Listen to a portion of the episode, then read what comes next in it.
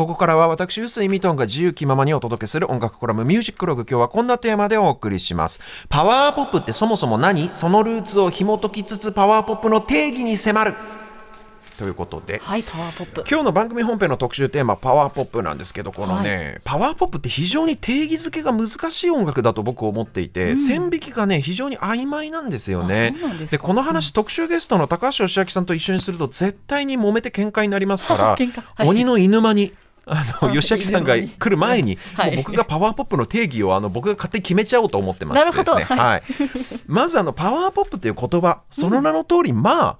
パワフルなうん。ポップなのかなっていう想像がなんとなくつきますかね、はい。パワフルパワー感のあるポップス。元気で。うん。うん、この言葉誰が一番最初に言い始めたのかっていうと、60年代のイギリスロックシーンを代表するバンドの一つであるザ・フーのピート・タウンゼントという人です。あのイギリスのね NME って老舗の音楽雑誌があるんですけど、はいはい。その雑誌の1967年、うん。5月のインタビューの中で、うん。ピート・タウンゼントはリリースしたばかりの自分たちの新曲つまりザ・フーの新曲に関して今自分たちがやってる音楽はパワーポップであると発言したんですね。つまりピート・タウンゼントがインタビュー中に発した造語がルーツになっていると。でその時のインタビューっていうのは、はい。そのザ・フーが新曲を出したその新曲にまつわるインタビューで、はいはい。じゃあ実際にその当時のザ・フーの新曲聞いてみましょうここで。あのパワーポップっていうジャンルのヒントになる要素っていうのが確かに入ってはいると思うので、えちょっとね触りだけですけど聞いてもらいます。ザ・フーで「ピクチャー・オブ・リリー」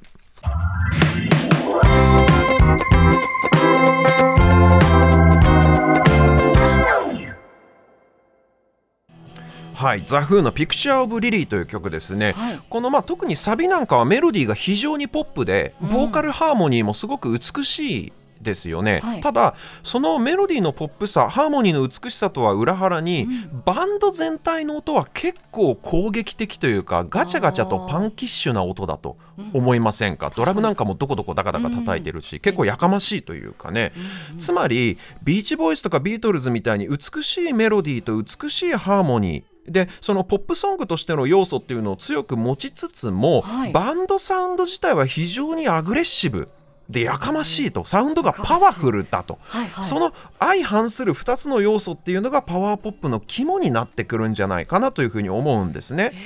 でも、はいそう考えてみると、ビートルズをはじめとする UK ロック勢っていうのは、うんまあ、60年代の UK ロックっていうのは結構サウンドがやかましい割にボーカルハーモニーは美しくてポップっていうスタイルのバンド非常に多くて、ビートルズとかフーに限った話じゃなく多いんですよ。つまり60年代のイギリスのロックブリティッシュロックっていうのはおしなべて非常にパワーポップ的であるというふうに言うこともできると思うんですね。はい。ところが60年代の UK ロックのバンドたちをパワーポップっていうジャンルにじゃあ含めるかっていうと、一般的には基本的には含めません。なんでパワーポップっていう範疇にこの人たちが入らないのかっていうと、はい。これなぜかというと答え結構シンプルです。60年代終わりに差し掛かって70年代に入りますと、ハードロックとかパンクとかさらにやかましくてパワフルな音楽が増えるわけなんですよ。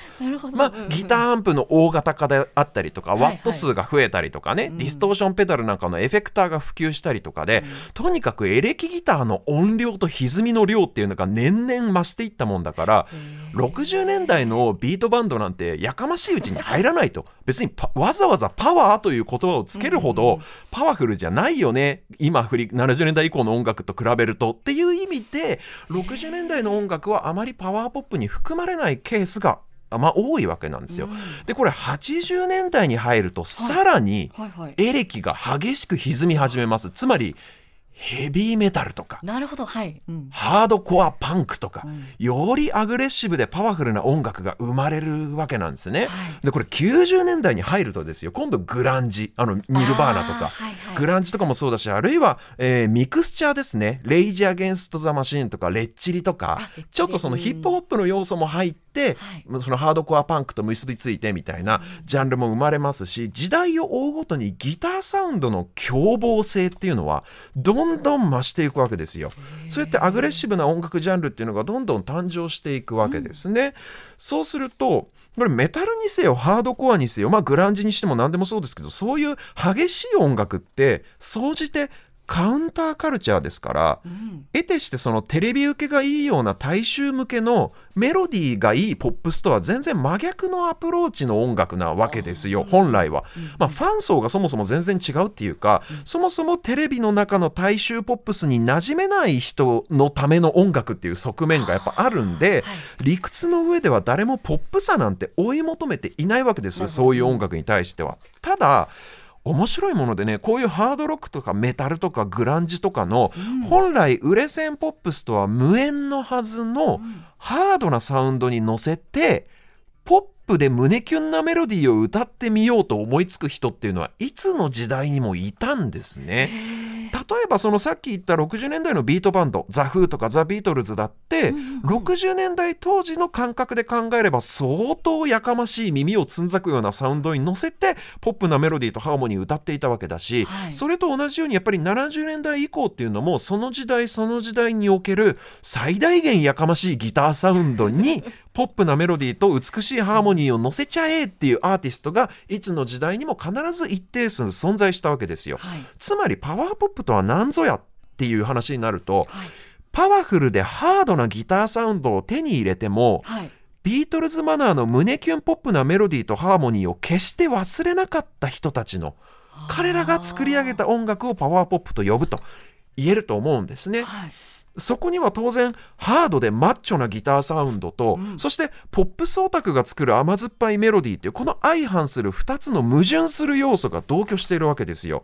このギャップ萌えこそがパワーポップの本質だと僕は考えているんですね。はいでそう言うとさっきパワーポップのパワーってパワフルなポップスってことかななんていう話を冒頭にしましたけど、うんそねはい。そのパワーポップのパワーっていう言葉はほぼほぼほぼイコールでギターの歪みあの音のことだというふうに言い換えてもいいくらいだと僕は思ってるんです。はい。でただパワーポップっていうその言葉が70年代にジャンルとして割とこう音楽ジャーナリズムの中で、はい。まあそんなにメジャーじゃなかったかもしれないけど生まれて以降、うんうん。この言葉が結構形骸化してしまった部分っていうのもあって、どういうことかというと、ん。ビートルズとかビーチボーイズっぽいメロディーとかハーモニーで歌ってる解雇主義的なバンド、はいはい。シ 60s っぽいバンドっていうのは何でもかんでもパワーポップに入る入れちゃうみたいなところがあったりとか、あるいはまあギターが結構がっつり歪んでるもんだから、うん。ハードロックと呼ぶにはちょっとポップすぎるんだよなとか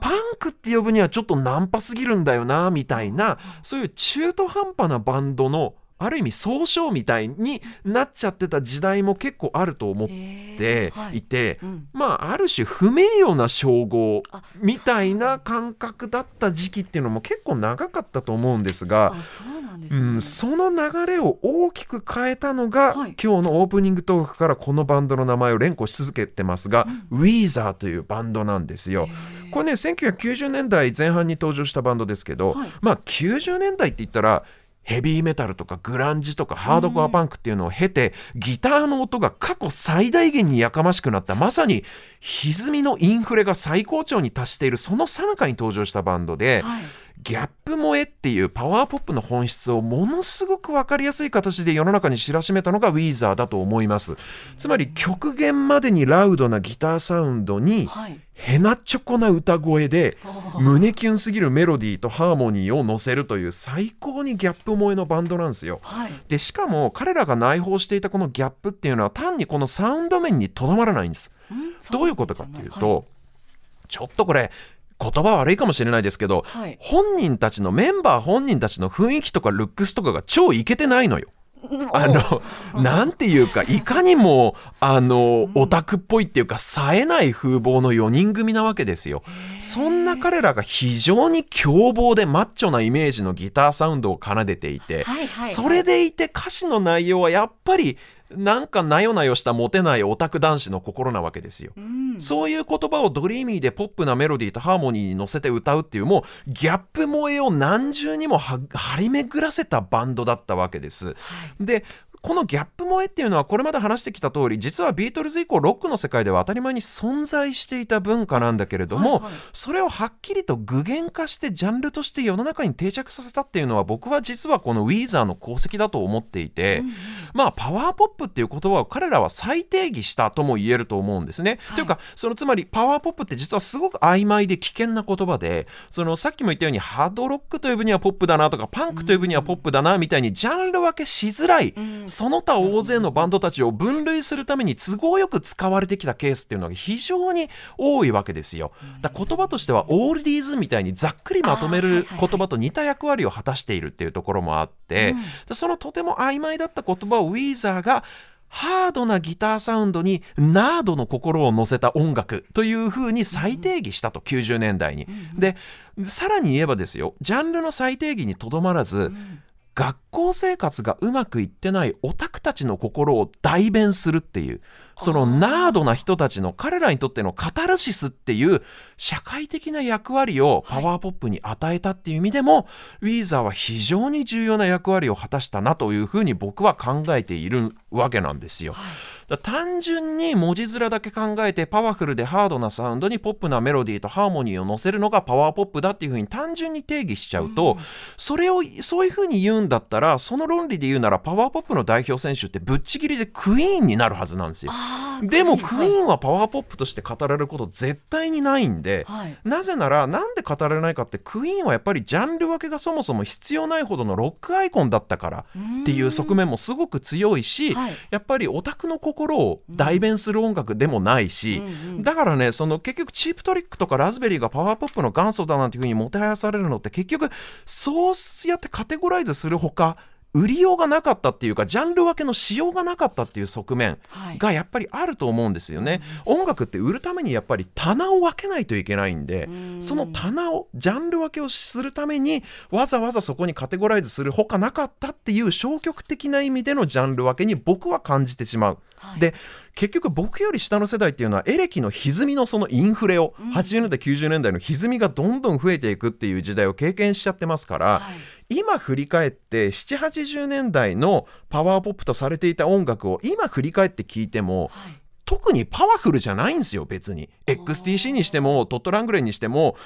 いわゆる普通のロックなんですよ今聞くと。なぜかっていうとヘビメタとかがまだ生まれる前の程度の歪みの量だから、はい。言うほど別にうるさくないし、うんうん。これ普通のロックと何が違うんだろうっていう感覚もやっぱり世代的には持ってしまうっていう。生まれた時からこの世の中にヘビーメタルが存在してたヘビメタネイティブの世代以降にとってはうん。普通のロックなのとにかく。だそういう世代的な感覚の差っていうのもあって僕にとってやっぱり8090年代のギターの歪みのインフレ以降の音楽しかもギャップ萌えプラスナードにとってのカタルシスっていう観点でのそのウィーザーのパワーポップの最定義っていうものがあって初めてパワーポップはパワーポップになりうると。だからあのただそそうだな。あの皆さん僕にね対してね、僕がこういうことあんまり喋るとね僕に気を使ってねこういうのはパワーポップじゃないですよねってメールが起きず 送りづらくなると思うんで そこら辺はあの気にせずですね皆さんにとっての心のパワーポップについてメールをお送りいただければと思うんですけれど僕が思うパワーポップっていうのはやっぱそうなっちゃうかなと。で今日はそんなパワーポップの概念を再定義したと僕が考えているウィーザーの初期の大傑作を聞いていただきましょう。曲のタイトルからして非常に解雇主義的なことが分かりますけれどもね、えーファーストアルバムからです「バディホリー」